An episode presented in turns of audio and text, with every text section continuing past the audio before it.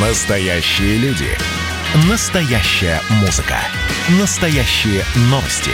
Радио «Комсомольская правда». Радио про настоящее. 97,2 FM. эм. Взрослые люди. Обсуждаем, советуем и хулиганим в прямом эфире. Да, в прямой эфир радио «Комсомольская правда». Валентин Алфимов, Мария Баченина. Я. Да, говорим о том, что нас с вами касается и что нас волнует, и чем мы гордимся. Вот, немаловажно. О да, друзья мои. Значит, Левада-центр не дремлет, проводит опросы регулярно. Ну, собственно, это то, чем они занимаются. И нас что заинтересовало? Был задан вопрос. Предлагалась карточка всем респондентам с ответами. Они могли выбрать а, более одного или назвать свой ответ. Что было в карточке? Главный вопрос. Какие события и явления в истории нашей страны вызывают у вас чувство гордости? А, собственно, а, дело в следующем. Давайте первую пятерку назовем снизу. Ну, так вот. Пятое место. Сейчас посчитаю. Раз, два, три, четыре, пять. Да. Достижение российской науки. Так. Меня это очень радует. Это пятая строчка. Четвертое. Великая русская литература. Вот это уже огорчает, потому что, ну, на четвертое место ставить великую русскую литературу как-то грустно. Третья строчка. Присоединение Крыма. Вторая. Ведущая роль страны в освоении космоса. Извините, я подавилась в этом моменте. И первое место а, победа в Великой Отечественной войне. Ам, здесь самое главное, не сколько народу гордится, да, вот тем, э, что мы сейчас, вот, ну, вот эту пятерку, которую назвали, а динамика, на мой взгляд. Так. Что Если посмотреть, давайте вот там снизу возьмем, да, вот с пятого места. Достижения российской науки. Если апрель 99 года было 52%, в августе 8 года 46%, то сейчас 27% гордятся достижениями российской науки. Ну, а если про литературу говорить, то там вообще все грустнее. Еще хуже, да, э, 99 год 46%, м, 8 год 49%, а сейчас всего лишь 29%. При том, что еще э, два года назад, в декабре 2018 года, два года назад 40% э, народа гордились великой русской литературой. Сейчас сильно меньше. Единственное, единственный пункт, единственный показатель, у которого вот этот процент не падает, а даже растет, это победа в Великой Отечественной войне. Здесь стабильно 86-89%. Ну, меньше всего было в, в, 14, да, в 12-14 году. 82% только гордились. Сейчас 89%. А вот как мы дошли до жизни такой, как э, дошла м, финская журналистка, которая написала в крупной финской газете, что Александр Пушкин мог умереть от Да туберкулеза. это финны тут, слушай. А, да, что такого? Давайте поговорим с писателем. Сергей Лукьяненко у нас на связи. Сергей Васильевич, здравствуйте. Здравствуйте. Э, Сергей Васильевич, слушайте, ну давайте это с литературы мы с вами начнем. Правда, почему так все плохо? Почему э, снижается э, интерес, снижается гордость великой русской литературой? Всего 29% респондентов назвали именно этот пункт. Хотя, как я вот говорю, два года назад еще было 40%. Э, Знаете, конечно, очень хотелось бы посетовать на то, что в целом падает интерес к литературе, что очень много других каких-то источников информации, развлечений и так далее. Но я боюсь, что причина глубже. Мне кажется, что причина все-таки в том, что современная литература, она э, перестала отвечать на какие-то э, важные насущные вопросы. Она либо уходит в тот или иной фантастический, скажем так, эскапизм, э, становится абсолютно развлекательной, э, либо становится такой литературой, обслуживающей узкую профессиональную тусовку интеллектуалов, назовем ее так, э, рассказывающие там какие-то истории, которые широким массам людей неинтересны, не актуальны, не трогают их, не радуют. Вот в этом и причина, конечно. Литература становится перестает, точнее, э, перестает быть народной, когда народ перестает ее читать. Сергей Васильевич, я читаю ваш Facebook и вижу время от времени, как вы описываете э, взаимодействие ну, на, на ниве литературы, то есть как вы подсовываете книги своему ребенку. Я вот про сына сейчас помню, да, вспоминаю один из постов. А вот Да, расскажите, спасибо. пожалуйста, расскажите, пожалуйста, вот этот метод. Я думаю, он всем интересен, потому что когда появился интернет, знаете, как я сказала, очень беспокоилась, что дети не читают, в основном, вот мой ребенок не читает. Потом подумала, ну если бы у меня было столько развлечений, я бы, наверное, тоже не начала читать. И тем не менее, все-таки есть какой-то способ увлечь? Мне кажется, тут э, способ только один. Если ребенок видит, что родители читают, что это ему интересно, он тоже начинает читать. А, ну, тут уже просто важно вовремя подсунуть действительно какую-то книжку, которая интересна в том или ином возрасте, ну, ориентируясь на свои собственные воспоминания, на то, что сейчас читают э, дети, молодежь. Э, потому что чтение это занятие действительно интересное.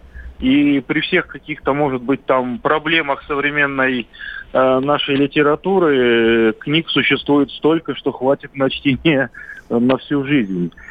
Э, так что тут э, просто нужно читать самому, и этот пример работает. То есть показываться Знаете, с книгой вот... в руках э, в домашних да, условиях, да. как понятно. Вот негативные примеры, они не всегда работают. То есть родители могут не брать книжку в руки, ребенок читать будет. Э, а вот когда положительный, вот он работает практически всегда. Если родители читают, э, то дети начинают читать тоже. Сергей Васильевич, вот вы говорите, что меньше интереса, эм, э, не такая интересная литература стала, и поэтому меньше гордятся. Слушайте, ну Достоевский, Пушкин и остальные наши величайшие классики, они же никуда не делись. Почему ими можно, почему теперь вдруг ими не надо гордиться?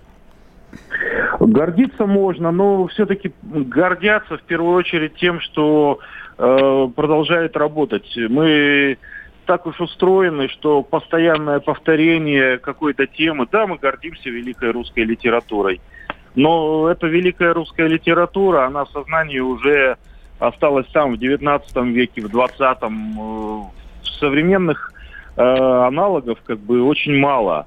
То есть нет такого, чтобы книга, вышедшая, становилась предметом э, массового обсуждения. Там выходит э, новый роман известного автора, ну, это все равно происходит какая-то маленькая, локальная, может быть, волна интереса. Э, любой современный сериал или там новый сезон какого-то популярного ток-шоу вызывает э, больше отклика, чем самая популярная книга. Ну, в общем, просто нет современных Достоевских, да?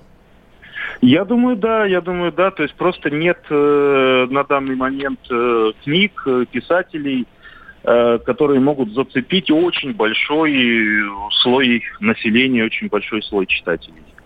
Это очень печально, конечно. Спасибо вам большое, Сергей Васильевич. Ждем новых произведений. Писатель, журналист, публицист Сергей Лукьяненко был я с нами. Я не могу удержать, не, знаешь, скажут комплиментарные. Я читала все книги Лукьяненко. Все. Я очень большая поклонница. Я, я дождалась, когда повесит трубку, чтобы это не выглядело уж совсем как...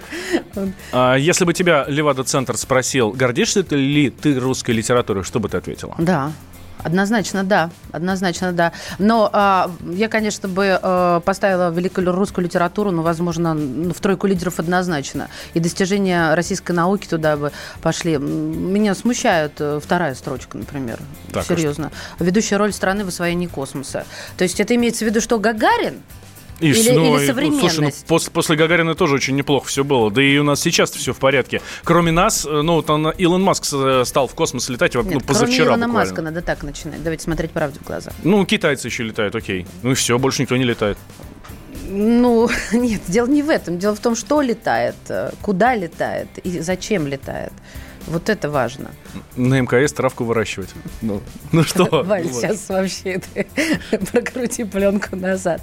В общем, а, а что читаю? Нет, я, знаешь, мне так захотелось даже домой прийти, хотя бы сделать вид, взять книгу с полки. Я буду эксперимент ставить и отчитываться вам в эфире. А то прям совсем грустно. Ну что, двигаемся дальше. Да, сейчас небольшой перерыв, после него продолжим. Но вы же взрослые люди. А хихикаете, э, как зумеры на переменке. А вот о чем люди хотят поговорить, пусть они вам расскажут, о чем они хотят поговорить. Здравствуйте, товарищи! Страна служит! Вот я смотрю на историю всегда в ретроспективе. Было, стало. Существует человек, который поставил перед собой цель, да, и сделал то, что сегодня обсуждает весь мир. Комсомольская правда. Это радио.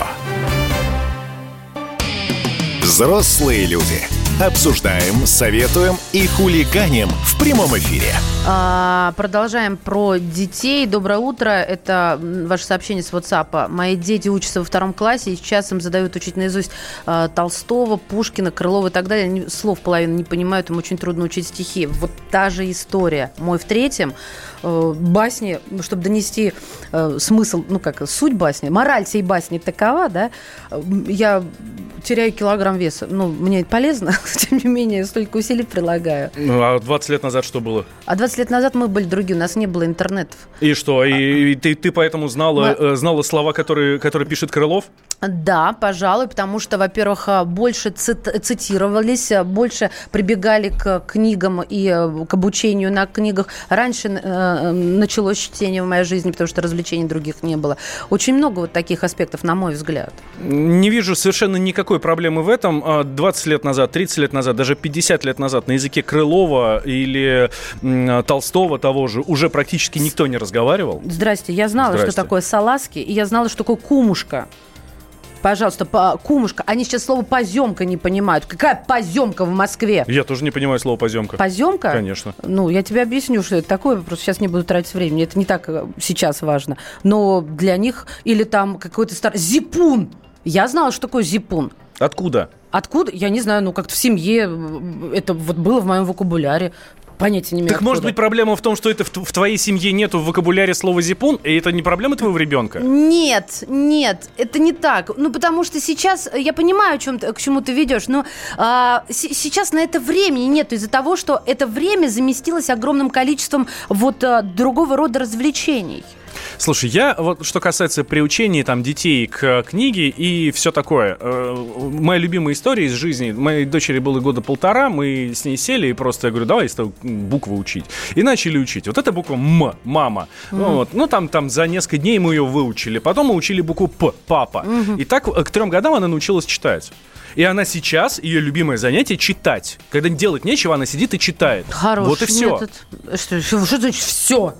Валь, а что значит? А то есть с трех лет учи буквы, и будет И, тебе читающий а, ребенок. И я уверен, она сейчас в пятом классе, и я уверен, что она не знает, что такое зипун.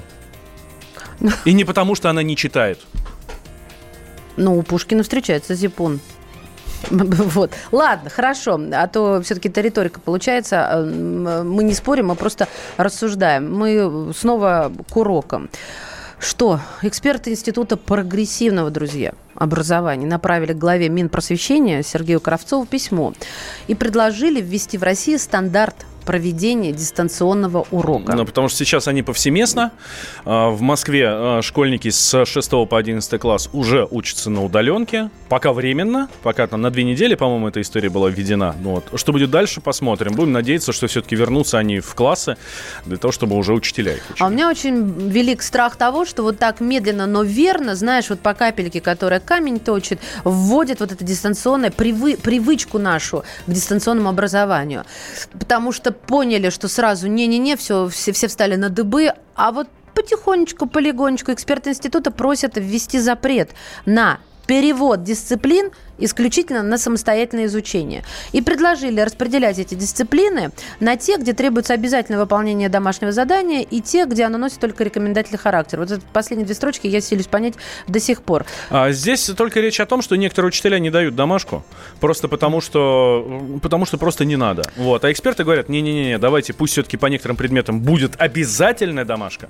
Это самостоятельное изучение и все такое. Ну, домашняя работа это все-таки обучение, да? Вот. Ну, а, соответственно, по некоторым, ну, нет. Хорошо. А у нас на связи первый зампред Комитета Госдумы по образованию и науке Олег Смолин. Олег Николаевич, приветствуем вас.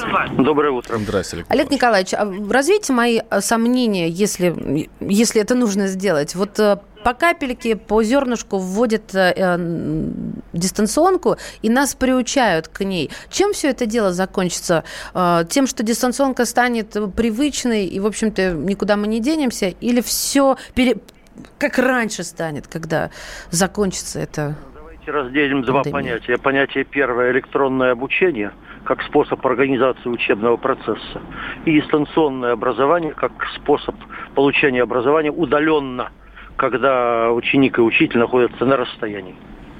Так вот, э, и президент, и министр просвещения заявляли неоднократно, и я думаю, что они говорили это вполне искренне, что система, классическая система образования школьного имеет преимущество, поэтому, когда мы переводим детей на дистанционное образование, это связано э, исключительно с особыми условиями, в данном случае пандемии или так называемого режима повышенной готовности. Поэтому я думаю, что электронное обучение в каком-то виде, то есть использование компьютеров в помощь учителю будет внедряться, но дистанционное образование э, классического образования не заменит, по крайней мере, в обозримой перспективе, я этого себе не представляю. Хотя 21, по-моему, процент детей, опрошенных Народным фронтом, заявили, что им понравилось учиться дистанционно, э, позже вставать, не ходить в школу, и так далее, и так далее. Но это 21, а не 79. Э, Кроме того, я хочу напомнить, что дистанционное образование в России в дополнение ко всем видам неравенства ввело так называемое цифровое неравенство. Оно связано с тем, что не у всех детей есть компьютеры, раз. Далеко не во всех школах есть широкополосный интернет, особенно сельских, два. Я напомню, что даже губернатор Петербурга Александр Беглов обращался к питерцам с просьбой, у кого есть вторые электронные приборы, имеется в виду смартфоны, компьютеры, поделиться с детьми на период дистанционного обучения. Ну а что говорить о, о каком-нибудь селе или сибирской глубинке? А если несколько детей, да-да-да. Олег Николаевич. А если несколько детей и так далее. Поэтому еще раз, э, нет э, заговора, не существует намерения, по крайней мере, у официальных лиц – Э, принудительно перевести всех на дистанционное образование в нормальных условиях. Ну вот смотрите, Олег Николаевич, эм, Институт прогрессивного образования направил эм, Сергею Кравцову письмо, где предлагают ввести в России стандарт проведения дистанционного урока. А что, он чем-то принципиально отличается, дистанционный урок, от э, обычного урока в классе? Почему обязательно нужно вводить стандарт? Почему, что, получается, они у всех разные, что ли? Я думаю, что это надо спросить у Института прогрессивного образования. Кстати, очень претенциозное, но, видимо, остальное образование у нас агрессивное. Деградирует. Хотя хочу заметить, что Конечно, мы потеряли очень много позиций по сравнению с советским периодом, например, российская началка остается одной из лучших в мире, говорю, без всякого квасного патриотизма, хотя мы понимаем, что современные дети в начальной школе далеко впереди нашего поколения по тем же самым компьютерам, по, например, иностранному языку, поскольку изучают его со второго класса, но, увы, гораздо меньше читают хуже знают историю, географию, да я бы сказал, и математику. Но, э, тем не менее, мы по последнему исследованию просто первые в мире. Теперь, что касается стандарта. Я хочу понять, что имеют в виду коллеги из э, прогрессистов. Э, если речь идет об условиях проведения урока, да, что должен быть обеспечен, опять же, компьютер и широкополосный интернет, то стандартом этого не сделаешь. Мы внесли специальный законопроект, который состоит из двух основных позиций. Говорю по-русски, а не по-юридически.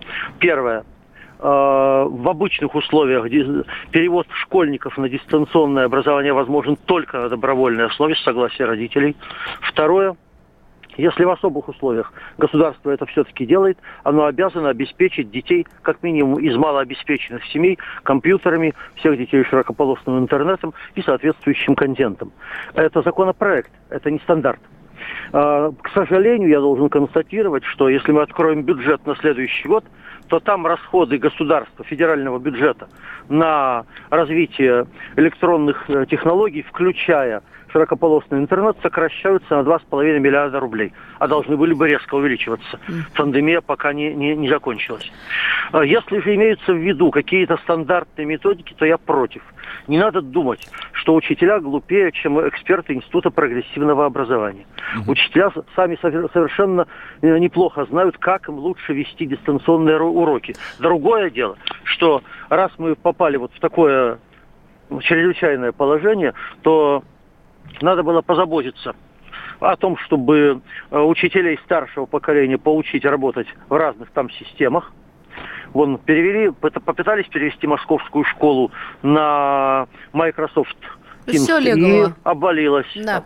да. Вот, поэтому э, и, конечно, учителям надо было доплатить потому что э, уровень подготовки, требования к подготовке к дистанционному уроку значительно выше, чем к обычному. К сожалению, пока этого никто не сделал. А почему он выше-то как-то? Я не могу уловить. Объясните, Объясняю. пожалуйста. Объясняю. Вот я читаю лекции в дистанционном режиме. Э, ректор одного из ведущих питерских вузов сказал, для того, чтобы подготовить дистанционную лекцию с презентацией, а иначе она особого смысла не имеет, нужно потратить на каждый час лекции 25 часов. И мой личный опыт это подтверждает. Мне легко я владею материалом, мне легко прочитать лекцию просто устно. Но для того, чтобы подготовить эту самую презентацию, нужно собрать материал, сконцентрировать, выстроить, э, выстроить эту самую презентацию. Это очень большая работа. Ну, я не претендую на то, чтобы мне чего-то доплачивали. Я веду э, дистанционные лекции из э, нежелания потерять квалификацию, потому что политическая работа, она приходит и уходит а образование и наука остаются. Спасибо вам, Но Олег вот Николаевич. Учителям надо было доплатить. Спасибо. Спасибо. Еще бы физру проводили удаленно. Встали, присели, руки на ширину плеч, потому что вот то, что творится со скелетом моего отпрыска, ну что, вот ортопед наш. А, У нас ортопед ковидом заболел. Представляете? Даже ну так и проводи с ним физру-то э, по Валя. удаленке. Валь, Ну что?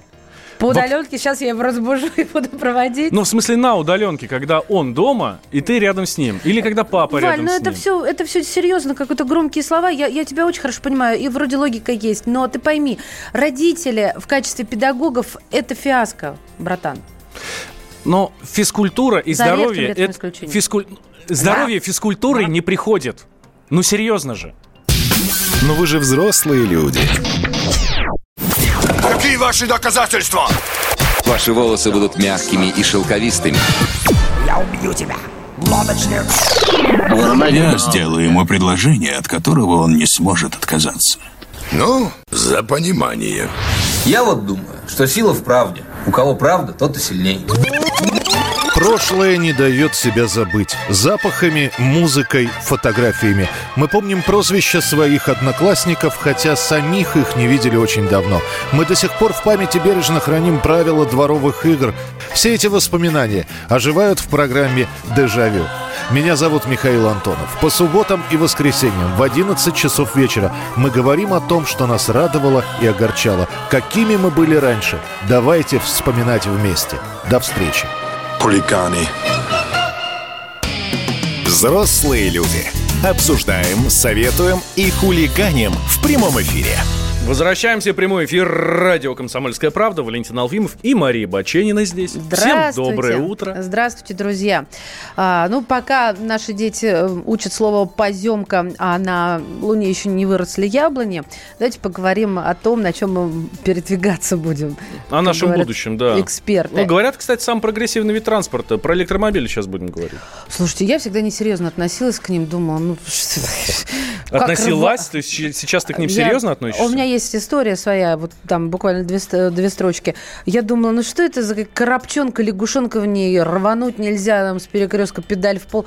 А потом я увидела электрокар. Это мне муж говорит, а вот электрокар на стоянке. Это что-то такое роскошное и большое стояло. Э, Слушай, роскошных и больших электрокаров можно перечислить два. Вот, наверное, одного из них я и повидала. Да, собственно, один э, производство Илона Макс, Маска, а второй там одного известного немецкого концерна. Ага. Вот. Все остальное это лягушонка в коробчонке. Хотя я тут на днях буквально ездил э, за город и там увидел совершенно удивительную машину Nissan Leaf. Это, кстати, чуть ли не первый электрокар, появил, который появился в России. Вот, но он был уже такого хорошего там последнего поколения. Полностью, значит, он полностью электрический, не гибрид там какой-то. Вот, но э, прям, прямо увидел и, честно говоря, очень удивился. Наверное, если ты живешь за городом, то, в принципе, это достаточно А удобно. где там э, в розетку искать? Слушай, Где- к дому подогнал, удлинитель выкинул и воткнул. Почему мы об этом говорим? По итогам 2020 года электромобили и подключаемые гибридные автомобили составят 10% а, всех проданных автомобилей в Европе. Это по сравнению с прошлым 2019 годом. И важно По сказать, сравнению с прошлым пока- 2019 годом в три, в три раза больше. а, да, и этот показатель вырастет втрое, вот с языка Мгм. буквально снял. И это прогноз организации «Транспорт и Environment». Я забыла, что это оборудование, по-моему. А, в общем, эксперты полагают, что в 2021 году доля электрокаров и гибридов на европейском рынке вырастет до 15%. И тут мы со своим бензином и немножко оттопыренной нижней губой. Как же я? Дайте говорить об этом. С нами на связи Сергей Иванов, генеральный директор Drive Электро. Сергей, здравствуйте. Здравствуйте. Доброе утро. Расскажите, пожалуйста, вот мы с нашим бензином, что будем делать-то? Или беспокоиться не о чем? Ну, надо разрива- э, развиваться дальше по тому пути, который идет весь мир, наверное, тоже по транспорту. А это правильный путь? Я уверен, что да. Потому что это экология, это эффективно. Ну, наверное, эффективно. Угу. Ближе всего сейчас для нас потому что это ну, менее затратно. Сергей Александрович, ну вот вы еще про экологию сказали, да? Ну, для того, чтобы создать один аккумулятор, там же сколько свинца, сколько кислоты и всего остального. Э, ну, это же не так-то хорошо для экологии, как казалось бы. Ну, технологии идут вперед, да, раньше был свинец э, достаточно такой, ну, мы сейчас утилизируем свинец, угу. на самом деле. И все материалы, которые используются в современных аккумуляторах, литиевых, да, все э, перерабатываются и потом можно использовать вторично. Проблем с этим технологий нет. Хорошо, тогда о другой проблеме, которая, как мне кажется, существует. У нас э, все-таки сезонность ярко выраженная, и иногда бывают лютые морозы. Вот электрокар и лютый мороз, у меня конфликт кодировок случается в голове. Ну да, конечно. Ну, ну наверняка знаете, что бензиново-дизельные машины тоже когда минус там 30-40 сложно завести. Да? Но тут шансов побольше, Сергей, побольше. На всех влияет отрицательно. Э, на вас, с нами, на автомобили, на электромобили в том числе. Но, как правило, зимой ну, и в любой сезон ночью мы заряжаем автомобиль, электромобиль. Uh-huh. И в этот момент химический процесс не позволяет аккумулятору замерзнуть. Если уж так мы его храним на улице, да, в теплом гараже. А, Сергей, а, что касается электромобилей, у нас вообще как дела обстоят в стране с ними? Что ну, вот мы видим, что, что в Европе, будет, да. в Европе mm-hmm. в этом году будет 10% от проданных автомобилей, в следующем году э, mm-hmm. прогнозируют 15% от проданных автомобилей, ну, соответственно, дальше будет больше. А у нас что? У нас они вообще продаются хотя бы штучно? Да, у нас продаются, э, ну, есть несколько производителей, которые продают официально, да, несколько uh-huh. дилеров. Вот. Ну, есть э, сторона, со стороны государства какая мотивация. Возные пошлины бесплатно, парковка бесплатно, да. Ну, конечно, на Западе или на Востоке идут дальше. Они дают еще субсидии, кто приобретает эти автомобили. Но там замотивированы концерны, автопроизводители. Там они в основном расположены, и их государство мотивирует производить экологически чистый транспорт условно говоря, мотивируя рублем или долларом, валютой своей. И они вынуждены идти по этому пути, друг друга мотивируя. У нас в данном случае с производством электромобилей не очень пока стоит с легковыми, да. Uh-huh. Мы можем производить электробусы, но с легковыми не очень. Соответственно, когда появится мотивация у автопроизводителей в части э, продаж таких, такой техники или производства, конечно, у нас будет еще веселее пойдет процесс. Угу. Я тут смотрю, что рейтинг составлен эм, по уровню готовности к использованию электромобилей. И из 25 мест Россия там занимает 23 место. То есть, ну, практически последнее. Хуже нас дела обстоят только в Бразилии э, и в Индии. Угу. Индию, мне кажется, вообще можно вычеркнуть отсюда, да? Потому что, ну, там я вообще слабо себе представляю ну, электромобиль. Наверное, другие проблемы насущные, да? Да, вот. Ну, Бразилия, ну, там тоже все не, не так сладко. Но получается, что мы в каких-то доисторических временах. Или это по-другому еще называется? Извините. Почему? Ну, здесь это связано с тем, что у нас производитель э, пока свой собственный, какие у нас есть, да, мы можем перечислить с вами по пальцам одной руки, они пока не производят эту технику, потому что не замотивирован. Здесь должно быть одно от другого. Если мы внедрим определенные требования, как страна, например, вот не ниже евро там чего-то, да, и через какой-то промежуток времени не должно быть э, там 100%, бензинов производить. Какая-то доля должна быть электрических или чисто экологически чистых машин. Тогда да. Вот таким путем идут весь мир. Они мотивируют автопроизводителей своих, которые есть. Ребята, давайте вкладывайте деньги значит, в чистый транспорт. Не хотим дышать чем-то там грязным. Давайте переходим на вот, экологический транспорт и использование возобновляемых источники энергии. Например, э, карбонизация, да, процесс ухода от углерода вообще у них переходит, например, в Европе. Соответственно, у нас будет мотивация жесткая автопроизводителям переходить на этот вид транспорта. И мы втянемся в этот процесс. И пойдет, ну, рейтинг мы будем где-нибудь повыше находиться. А пока этого нет, соответственно, мотивации производить что-то и вкладываться в более дорогостоящее, ну, очень сложно, вы понимаете.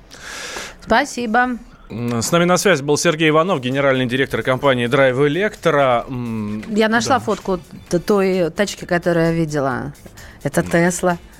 Ну вот, да, Вообще. Что, ну, что касается Тесла, у, нас многие, например, наверное, хотели бы, хотели бы иметь электромобиль. Я знаю взрослых мужиков, которые думают, вот, ну, о, о той же самой Тесле. Тесла, ну да, да там Что-то там за 3, слиж... за 3, за 4 секунды сотку набирают. Ну так, на минуточку, твоя машина за 11. Я не претендую. Вот. Ты что, сейчас меня унизила в прямом эфире? Ну так вот, а, а, знаю достаточно мужиков здоровых, которые, ну, мечтают о Тесле, думают о Тесле. А, знаю детей, которые мечтают и думают а о Тесле. Много. Вот. А у меня, например, старший сын, да, вот он только об этом говорит, что типа вот Тесла, Тесла, и, значит, вот хочу Теслу. Я бы, например, тоже хотел бы с удовольствием иметь электромобиль. Но что, мне а, там с 14 этажа удлинитель сбрасывать вниз, чтобы его заряжать по ночам? Да. Или здесь я, когда на работу приезжаю, что мне делать? Сколько ты знаешь парковок, ой, не парковок, и зарядных э, станций в Москве? Мало я их встречаю. Случайно, конечно, потому что мало интересуюсь, но мало я их встречаю. Ну, вот точно такая же история. И самое главное, вот едешь ты куда-нибудь, например, в Курск к родственникам, да? Да. На Вот родину надо говорить. На родину, хорошо. Вот Маша едет на родину, на ПМЖ. Вот. Но для того, чтобы туда доехать, там да, от Москвы до Курска 520 километров. А у Тесла, например, заряда хватает на 400 километров. Тю. Вот представляешь, вот ты останавливаешься на заправке, ну, на своей машине. Да. Ты за минуту, за две, за, за пять, за десять, ты там залил бензин, да и поехал дальше. А Теслу сколько это стоит заряжать? Еще 8 часов ждать? This is a problem, как говорят на уроках английского языка.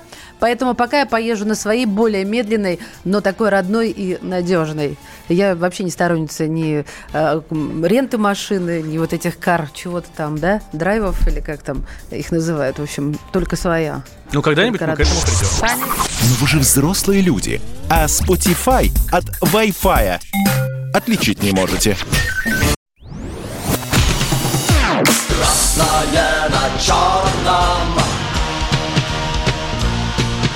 Красное на черном Там, где вода? И в небе смешки ломаных стрел. Я руки протягивал вверх Я брал молнии в гость. Снова летят дороги День рассвет менять Камчья, а мне досталась Трасса Е-95 Опять игра, опять кино Снова выход на бис Комсомольская правда. Радио поколения Алисы. Коридоры власти. И провожатый в этих коридорах, наш провожатый Дмитрий Смирнов нас по секрету, м, так сказать, эксклюзивно. Так, Да. и эксклюзивно, и по секрету. Дмитрий, может, и не знал об этом. Мы сейчас его ввели в курс дела. Дмитрий, Конечно, здравствуй. туда посторонние не ходят, только мы с Димой. Доброе утро. Да, Антон каждое утро мне про это рассказывает. Я знаю давно. Дим, ну, значит, есть необходимость, ты уж не сетуй. Так, ну что, давайте приступим к нашим делам. А, с чего хочется начать? Эм, у меня вот какой вопрос. Вот. А, Сейчас. В России исключили повторное введение режима нерабочих недель. Читаем материал. И я тебе зачитаю, с твоего позволения, эти три строчки. Один из собеседников э, издания рассказал, что президент прислушивается к мнению специалистов, а они в один голос говорят об отсутствии необходимости локдауна. Мне стало интересно, действительно, как принимаются такие решения? Что это за специалисты? И как президент э, приходит к тому или иному выводу? Ну, вот То есть сам я откуда, имею в виду. Откуда автор это взялся, ты как бы тебя не интересует, да? Да, и Ну это ладно. тоже интересует. Ну, Дим, что бы я без тебя сделала? Я без тебя не справлюсь. Конечно, и это тоже. Вот. Не, мы с вами сейчас можем на троих сейчас быстро написать такой материал, что сославшись на людей, которые знакомы с образом мысли президента, что он вот сейчас пока не готов ввести, но задумывается, и может быть при каком-то в течение обстоятельств завтра нас ждет что-нибудь, там сейчас мы что-нибудь быстро выдумаем, там закрытие чего-нибудь, или открытие, наоборот. Вот. То есть тут ответственности никакой, в общем, людей, которые это пишут, поскольку кто ему предъявит? Читатели, ну, только если мы с вами, да, больше некому. Вот. А по поводу того, как принимаются эти решения, ну, в общем, выстроена структура в государстве э, официально. Существует оперативный штаб, существует правительство, существуют власти, то есть губернаторы на местах, которые действительно должны с кем-то советоваться, непонятно в какой степени они там советуются с местными санитарными врачами и прислушиваются к мнению э, федерального центра или там ориентируются, вот в Москве что-то сделали, может быть и нам тоже что-то пора уже запереть кого-то где-то. Вот. Ну, а в остальном, конечно, есть так. Это мы с вами говорим такой вот, как говорится, а, официальный, то есть вот видимый пласт, да, а существует еще, что называется, сущностный пласт, который вот а, есть ряд людей, которые как-то принимают решения. То есть у нас во главе всего этого стоит Сергей Семенович Собянин, который, собственно, несет ответственность. Э, существует там, министерство и ведомство, условно говоря, Минфин, который, если там Сергей Семенович приходит и говорит, а давайте объявим локдаун завтра. И министр финансов Силуанов хватается за голову, там, где уже нет волос, и говорит, да вы что, с ума сошли, это будет сразу полтора, минус полтора триллиарда в бюджет, кто эти деньги нам вернет. И вот они вот на каком-то там этапе борются, все это выслушивает фильм президент и говорит, ну, наверное, все-таки погодите, сейчас еще, может, вирусологов послушаем, и общается с вирусологами, а те говорят, что, ну вот, да, конечно, разорвать цепочку хорошо, двухнедельный карантин, но если, конечно, вы не можете убить экономику очередной раз, то, может быть, люди и выживут. И люди как-то выживают, им говорят, давайте заведем QR-код, и этим пока ограничимся. И все остаются довольны, власти предприняли меры, люди живут своей вроде как жизнью, но не ходят в ночные клубы. А коронавирус как был, так и остался. Ну, коронавирус рано или поздно все переболеют, образуется популяционный иммунитет, собственно, сейчас и происходит активнейшим образом, мы видим это по цифрам, да, сейчас вот большинство болеет, и как бы, дай бог, чтобы меньше людей умирало, и через полгода, наверное, мы о нем все-таки забудем. Вот пальцы надо держать крестиком на всех да.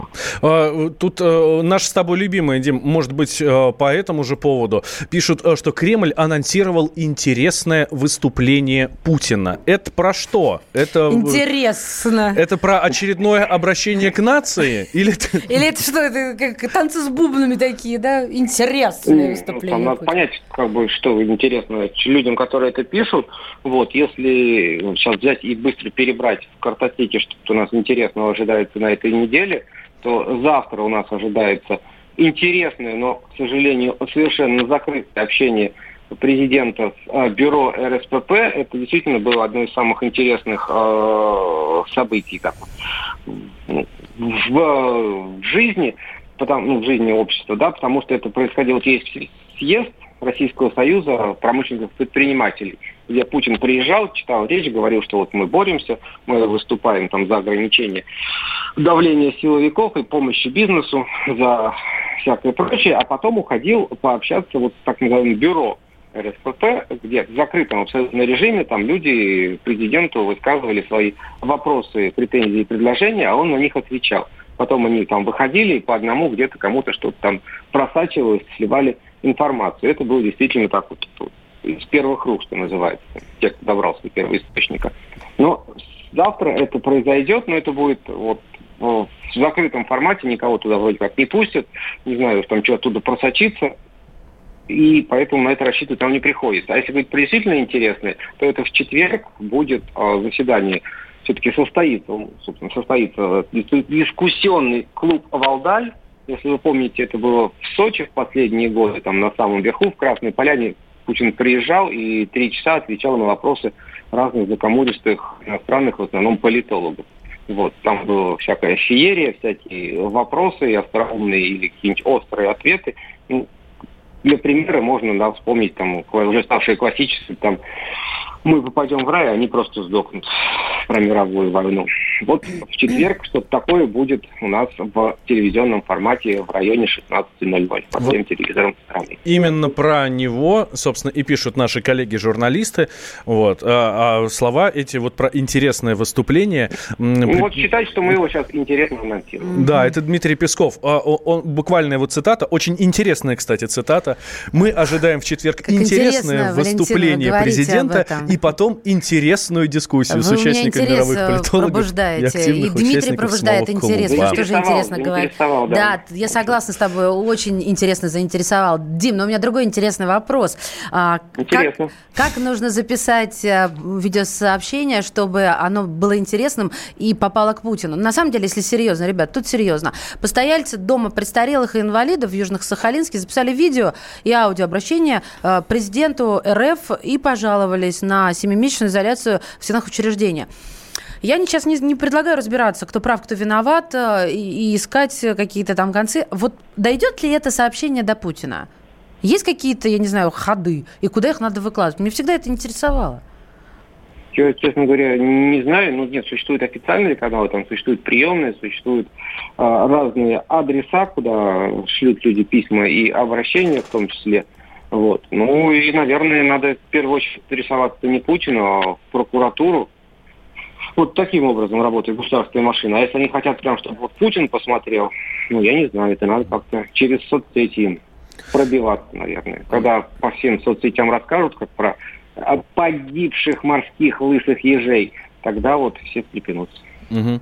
Дим, и еще э, Владимир Путин поблагодарил Стивена Сигала за участие в восстановлении популяции омули на Байкале. Сейчас, ну, сейчас вспоминать начали, что такое омуль. Да. Да, омуль это такая рыба, рыба которую да. вот э, практически она там по, как это, в общем, уменьшилась ее популяция, хотел сказать, выловлена. И за это объявили карантин, или как локдаун, как хотите, назовите. Вот, и ее там несколько лет, два года уже, по-моему, не вылавливают. И всячески там выпускают мальков, и вот Стивен Сигал там выливал очередную порцию мальков, то же самое делал и Путин. В общем, все, кто приезжает туда, это делают, нажимают на такую кнопку, и там какое-то количество мальков отплывает в Байкал. И вчера а во время кнопка? доклада Росрыболовства главы Ильи Шестакова Путин вот, когда упомянул Шестаков об этом, об этой акции, Путин откуда-то знает про то, что Стивен Сигал занимался. Говорит, а, Стивен Сигал тоже, передайте ему слова благодарности. Спасибо тебе, Дмитрий, на хорошей позитивной ноте. Я И так Стивену Сигалу спасибо, Сигала. Да. Это прям дзен какой-то, как он выпускает мальков. Я, не, я отказываюсь э, представлять, что он на кнопку. Он вот из мисоньки их э, водоемится, и так хвост его, значит, блестящий черный. Спасибо, друзья. Я прям ухожу с переполнен чувством удовлетворения. Дмитрий Я Смирнов нам вернется завтра. Переполнен чувством удовлетворения. Дмитрий Смирнов нам вернется завтра, проводит коридоры власти, расскажет, что там происходит. Мария Бочинина к вам вернется сегодня вечером в 6 часов Валентин по Москве. Алфимов, спасибо вот. тебе, Валентин. Да, Алфимов. а я тоже завтра к вам вернусь. Слушайте комсомолку. Знаю я есть края, походи, поищи-ка, попробуй. Там такая земля, там такая трава, нигде, брат, в помине нет. Там в озерах вода, будто божья роса, там искрятся алмазами звезды и падают в горы. И я поехала туда, только где мне достать бы билет, а билету цена. А медный грош, да простая копейка его не найти, на его не купить. Билетершу в окошке об этом проси, не проси. А мне один пассажир говорил, будто ехал туда Но была кем-то сломана стрелка.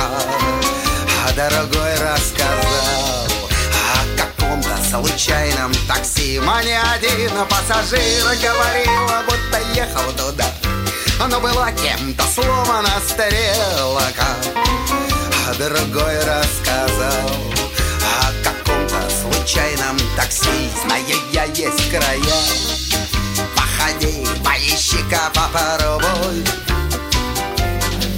Там такая земля, там такая трава А лесов, как в местах тех, нигде, брат, в помине нет в озерах вода, будто божья роса. Там искрятся алмазами звезды и падают в горы.